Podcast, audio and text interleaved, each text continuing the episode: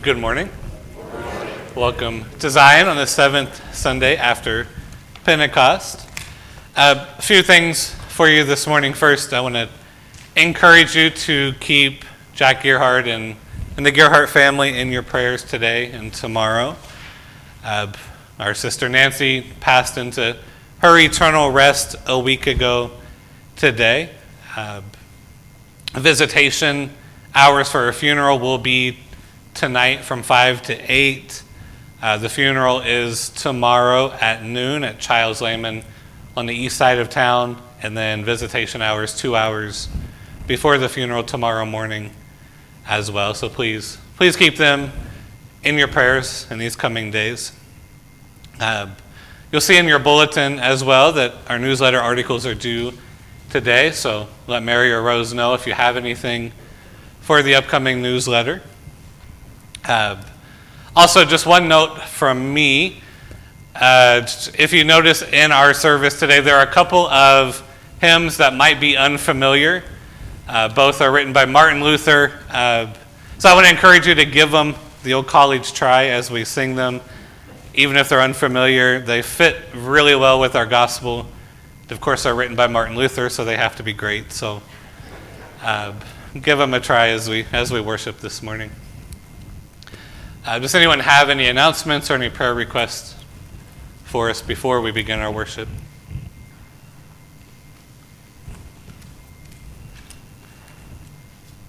All right.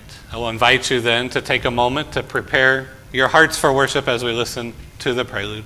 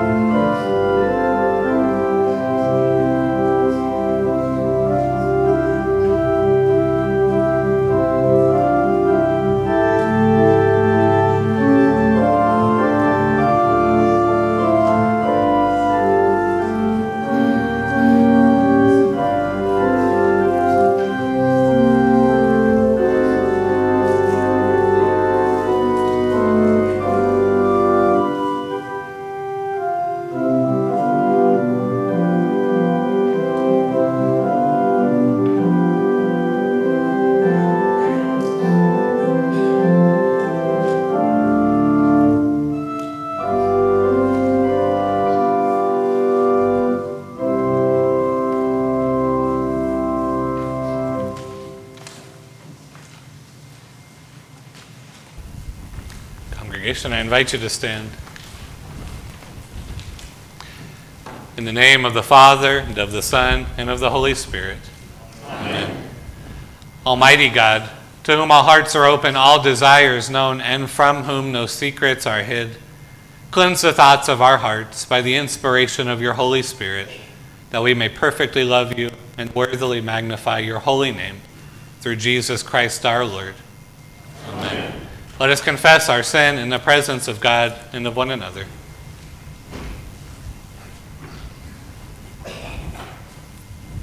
Most merciful God, we confess that we are captive to sin and cannot free ourselves. We have sinned against you in thought, word, and deed, by what we have done and by what we have left undone. We have not loved you with our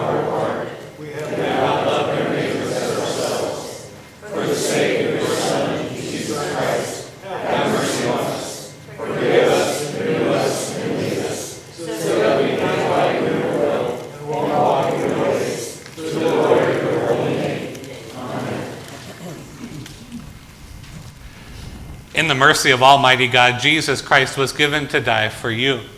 And for his sake, God forgives you all your sins. To those who believe in Jesus Christ, he gives the power to become the children of God and bestows on them the Holy Spirit. Amen.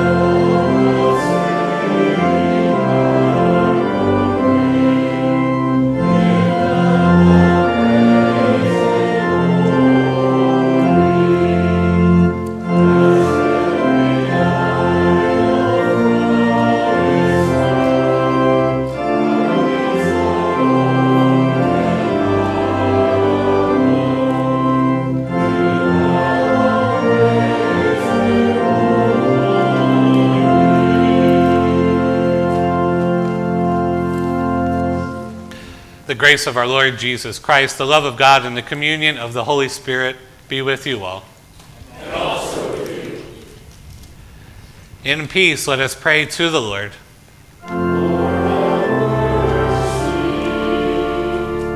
For the peace from above and for our salvation, let us pray to the Lord.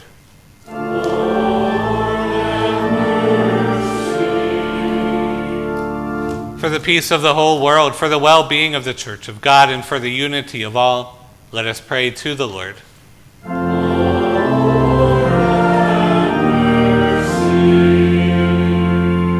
For this holy house and for all who offer here their worship and praise, let us pray to the Lord.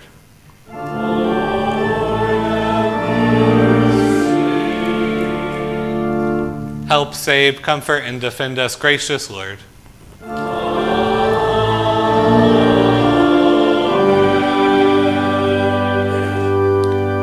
Glory to God in the highest, and peace to God's people on earth.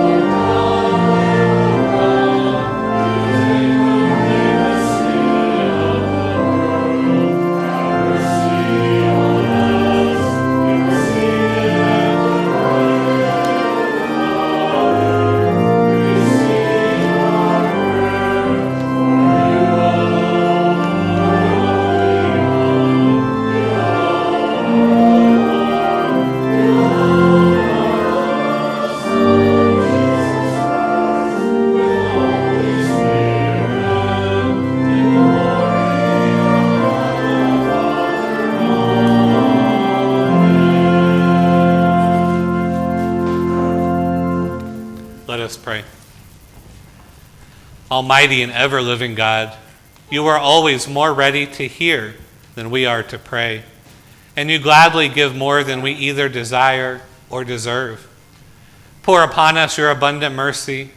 Forgive us those things that weigh on our conscience, and give us those good things that come only through your Son, Jesus Christ, our Savior and Lord. Amen. A reading from Genesis. The Lord said, How great is the outcry against Sodom and Gomorrah, and how very grave their sin. I must go down and see whether they have done altogether according to the outcry that has come to me, and if not, I will know. So the men turned from there and went toward Sodom, while Abraham remained standing before the Lord. Then Abraham came near and said, Will you indeed sweep away the righteous with the wicked? Suppose there are fifty righteous within the city. Will you then sweep away the place and not forgive it for the fifty righteous who are in it? Far be it from you to do such a thing, to slay the righteous with the wicked, so that the righteous fare as the wicked. Far be that from you. Shall not the judge of all the earth do what is just? And the Lord said, If I find at Sodom fifty righteous in the city, I will forgive the whole place for their sake. Abraham answered, Let me take it upon myself to speak to the Lord I who am but dust and ashes. Suppose five of the fifty righteous are lacking. Will you destroy the whole city for lack of five? And he said, I will not destroy it if I find forty five there. And he spoke to him. Again, he spoke to him. Suppose forty are found there. He answered, For the sake of forty, I will not do it. Then he said, Oh, do not let the Lord be angry if I speak. Suppose thirty are found there. He answered, I will not do it if I find thirty there. He said, Let me take it upon myself to speak to the Lord. Suppose twenty are found there. He answered, For the sake of twenty, I will not destroy it. Then he said, Oh, do not let the Lord be angry if I speak just once more. Suppose ten are found there. He answered, For the sake of ten, I will not destroy it. The word of the Lord. Our psalm for today is Psalm 138. I will give thanks to you, O Lord, with my whole heart. Before the gods, I will sing your praise.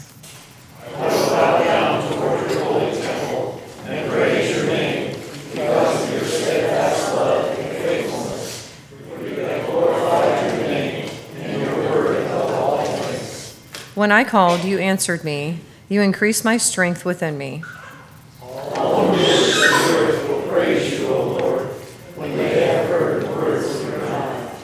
They will sing of the ways of the Lord, that great is the glory of the Lord. The Lord is high and the lowly, receiving the haughty from afar. Though I walk in the midst of trouble, you keep me safe. You stretch forth your hand against the fury of my enemies, your right hand shall save me.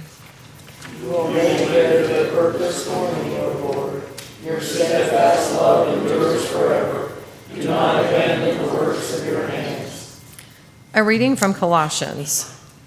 As you, therefore, have received Christ Jesus the Lord, continue to live your lives in Him, rooted and built up in Him, and established in the faith, just as you were taught, abounding in thanksgiving. See to it that no one takes you captive through philosophy and empty deceit, according to human tradition, according to the elemental spirits of the universe, and not according to Christ.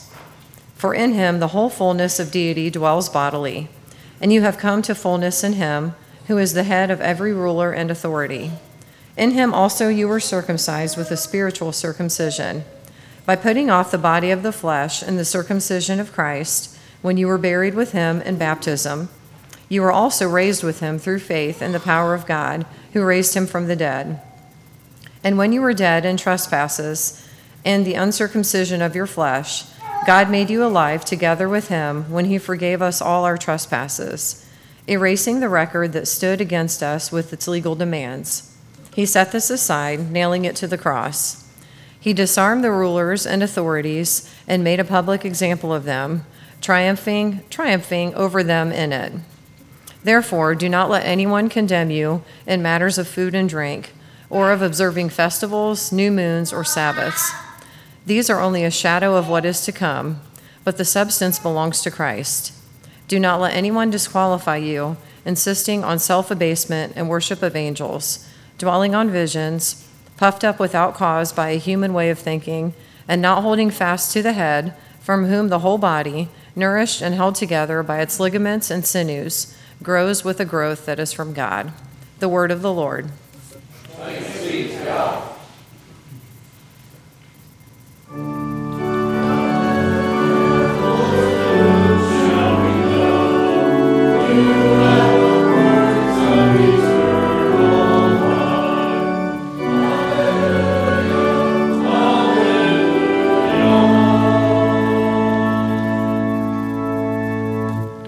Gospel according to St. Luke. Jesus was praying in a certain place, and after he had finished, one of his disciples said to him, Lord, teach us to pray as John taught his disciples. He said to them, When you pray, say, Father, hallowed be your name. Your kingdom come. Give us each day our daily bread, and forgive us our sins, for we ourselves forgive everyone indebted to us and do not bring us to the time of trial. And he said to them, Suppose one of you has a friend, and you go to him at midnight and say to him, Friend, lend me three loaves of bread, for a friend of mine has arrived, and I have nothing to set before him. And he answers from within, Do not bother me. The door has already been locked, and my children are with me in bed. I cannot get up and give you anything. I tell you, even though he will not get up and give him anything because he is his friend, at least because of his persistence, he will get up and give him whatever he needs. So I say to you ask, and it will be given you. Search, and you will find. Knock, and the door will be opened for you. For everyone who asks receives, and everyone who searches finds, and for everyone who knocks, the door will be opened. Is there anyone among you who, if your child asks for a fish, will give a snake instead of a fish? Or if the child asks for an egg, we'll give a scorpion? If you then, who are evil, know how to give good gifts to your children, how much more will the Heavenly Father give the Holy Spirit to those who ask Him? The Gospel of the Lord. Praise you, o Christ. I invite you to be seated, and children, I invite you to come forward. All right, I have an envelope here. What does it say on it? Gifts, yeah. Uh, who wants to open a gift? Silas will open it. Is that okay? Can Silas open it? Okay. All right. What do you think is in the gifts? Okay, just look. Let's see.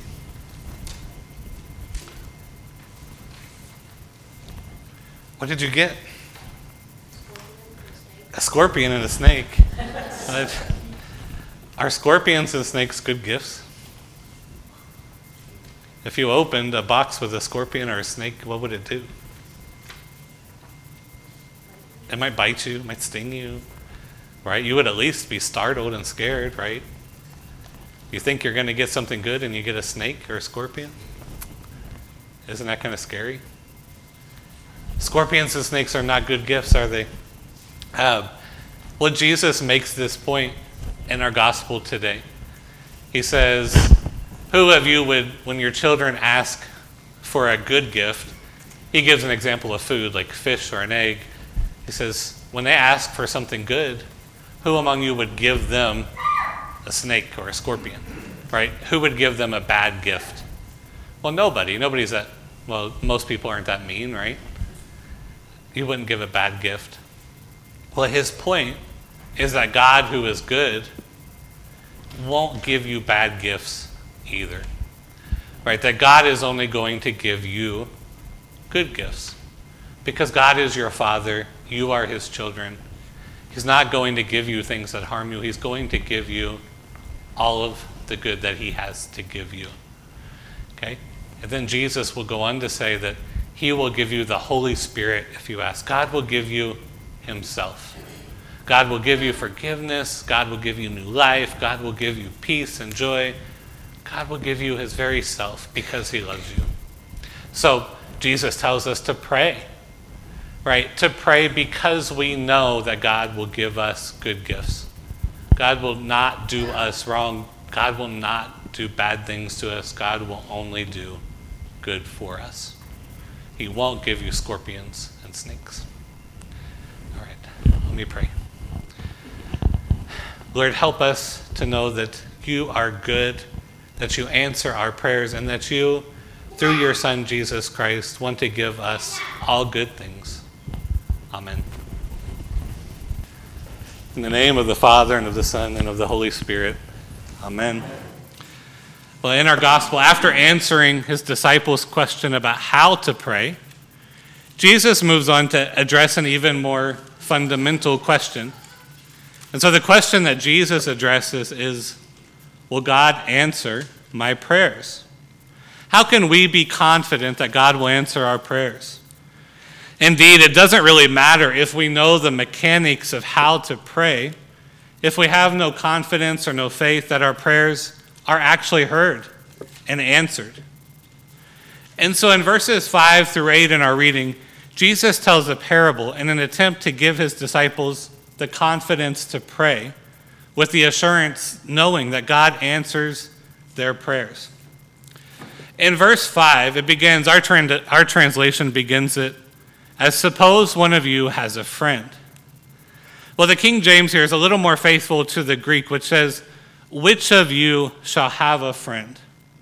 So the parable begins with this question format because it's implying a negative answer.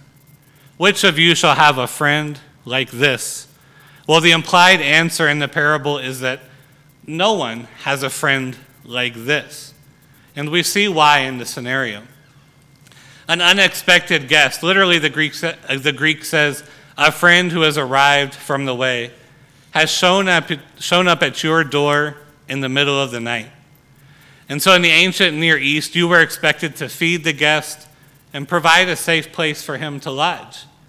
And if you didn't do these things, you were bringing shame upon yourself. So, every guest was to be welcomed no matter what time of day it was or what the scenario is. And in this scenario that Jesus is telling, the guest arrives, but you were not prepared for a guest. And so you had no extra food.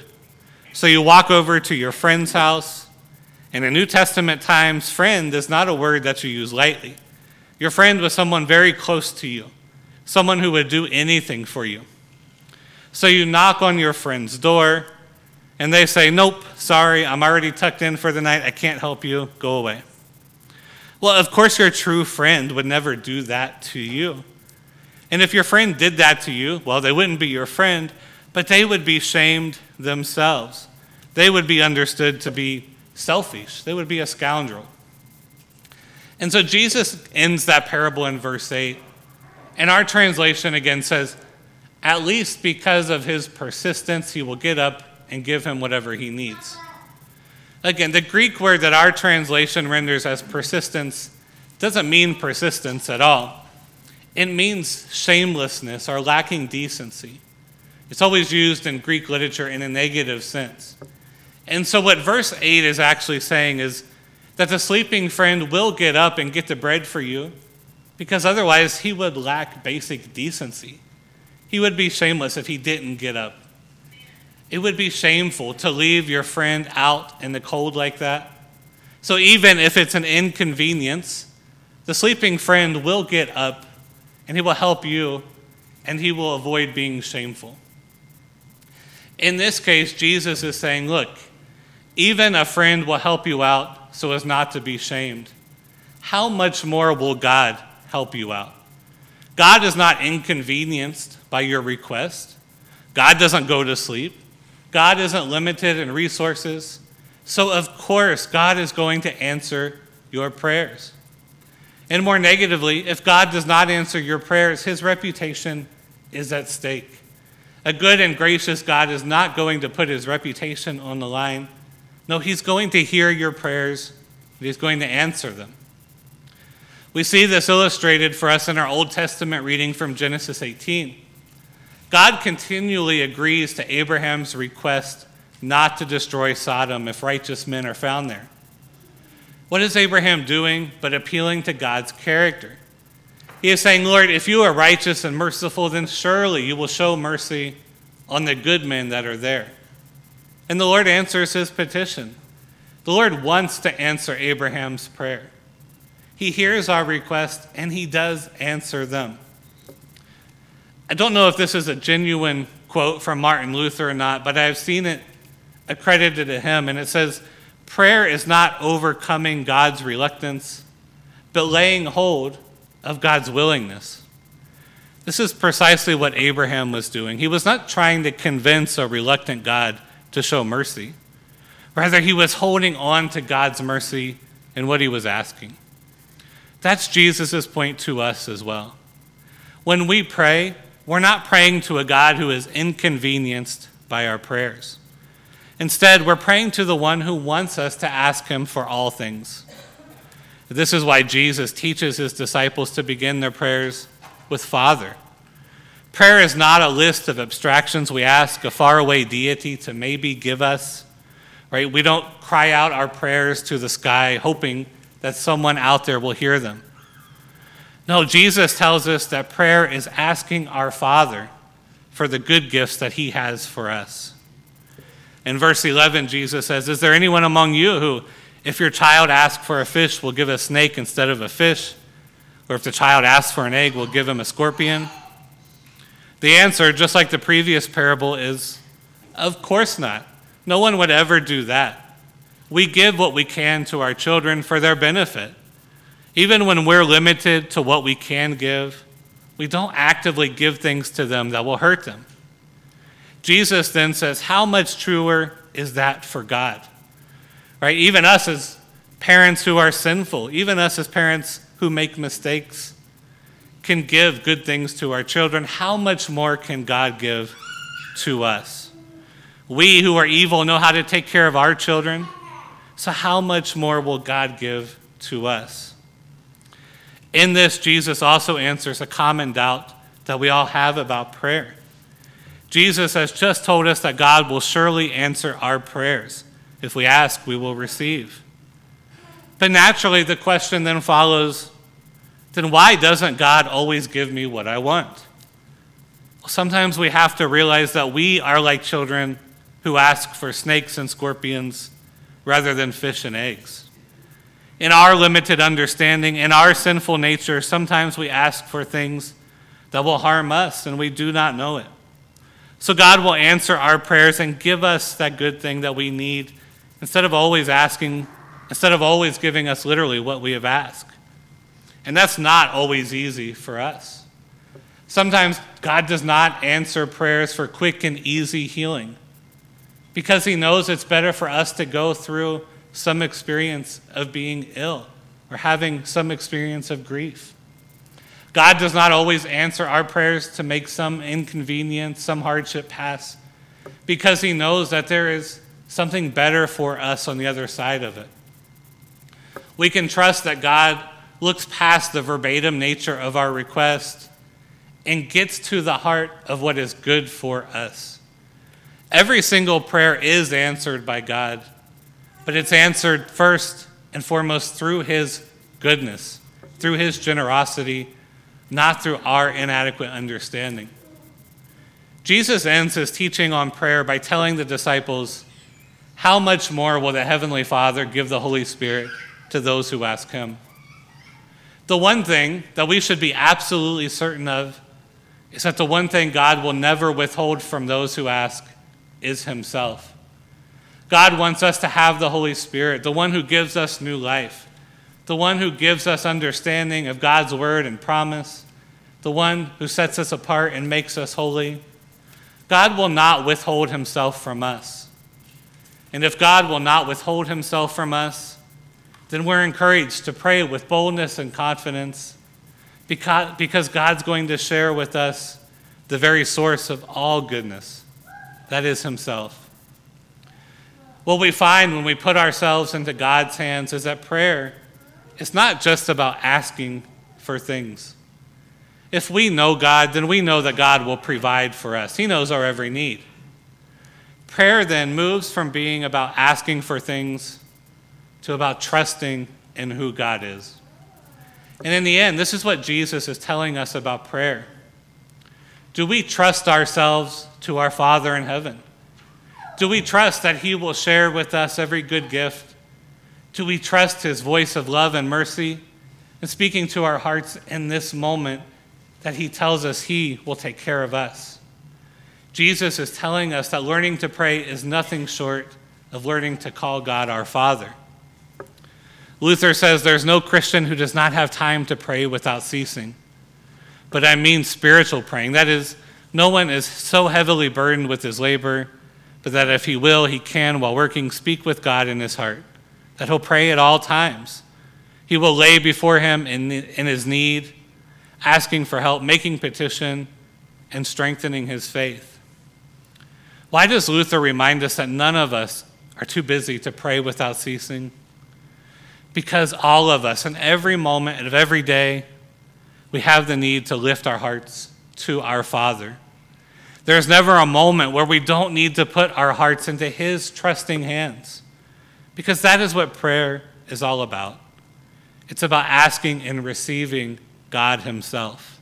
And not just a faraway God, not just an indifferent God, but a God who is our Father.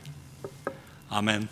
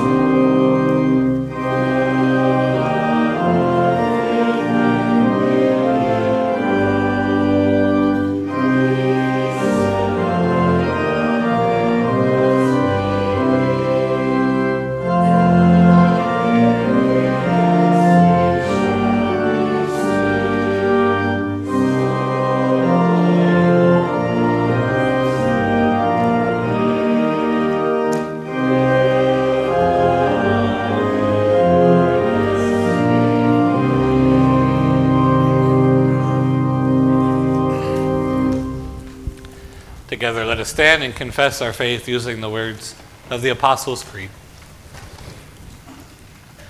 I believe in God, the Father Almighty, creator of heaven and earth. I believe in Jesus Christ, God's only Son, our Lord, who was conceived by the Holy Spirit, born of the Virgin Mary, suffered under Pontius Pilate, was crucified, died, and was buried. He descended to the dead. On the third day he rose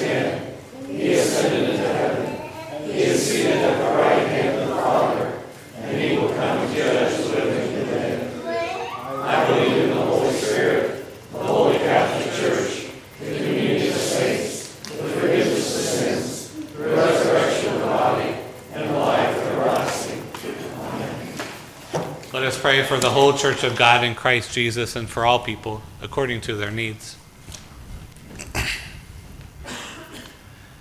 Heavenly Father, your Son has taught us to pray that your name would be hallowed and your kingdom come, and for all our needs of body and soul. Grant us trusting hearts that turn to you in all joy and sorrow, finding in your fatherly goodness and will all that we ask, seek, need, or desire. Lord, in your mercy. Gracious Lord, your righteous Son intercedes on behalf of sinners before your throne. When the outcry of our sin troubles us, grant faithful pastors to speak your word of warning and comfort, that we may be drawn to repentance to his cross and seek shelter in his mercy, and so escape destruction. Lord, in your mercy. Almighty Father, you have given all rule and authority to Jesus Christ our Lord. Grant that our homes be permeated with your word, that all families may dwell in the light of your Son. Grant your Holy Spirit to husbands and wives, parents and children, young and old, and all who live alone, that we may not be taken captive by the spirit of this world, but rather build up into him who is the head. Lord, in your mercy. Lord of hosts, you judge the sinful deeds of man in righteousness and justice. Grant us civil leaders who serve in accordance with your will, condemning what is evil and approving what is good. We especially pray for Joseph, our president, and Richard Michael, our governor. And may all nations be brought to see the wisdom and glory of your Son and dwell together in peace and humility. Lord, in your mercy. Merciful Father, you give good gifts to your children.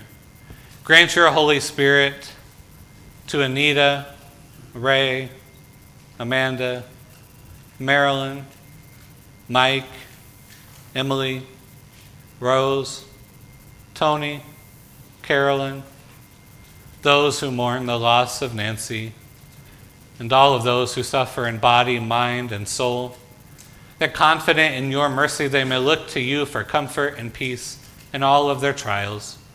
Grant them healing according to your will and patience to bear their crosses. Lord, in your mercy. Lord God, Heavenly Father, we ask your blessing and look to you as the giver of all good gifts. Make us ever eager to come to you in prayer and thanksgiving as your Son has taught us. By your Holy Spirit, bring us to behold in Christ the fulfillment of all those things for which we pray. Your holy name, your kingdom come, daily bread, forgiveness, shelter and temptation, deliverance from evil. Through the same Jesus Christ, your Son, our Lord, who lives and reigns with you in the Holy Spirit, one God, now and forever. Amen. Amen. Now the peace of the Lord be with you always.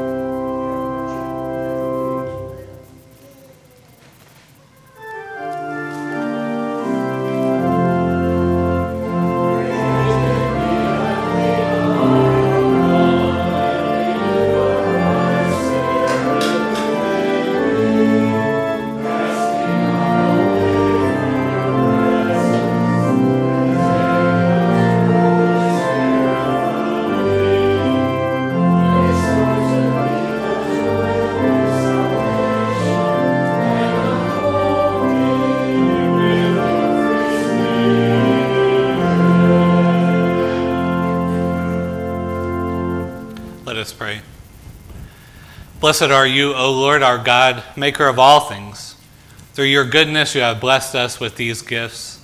With them we offer ourselves to your service and dedicate our lives to the care and redemption of all that you have made, for the sake of him who gave himself for us, Jesus Christ our Lord. Amen. Now, gathered into one by the Holy Spirit, let us pray as our Lord taught us. Our Father, who art in heaven, hallowed be thy name. Thy kingdom come, thy will be done, on earth as it is in heaven. Give us this day our daily bread, and forgive us our trespasses, as we forgive those who trespass against us. And lead us not into temptation, but deliver us from evil. For thine is the kingdom, and the power, and the glory, forever and ever. Amen. And the Almighty God, Father, Son, and Holy Spirit bless you now and forever. Amen. Go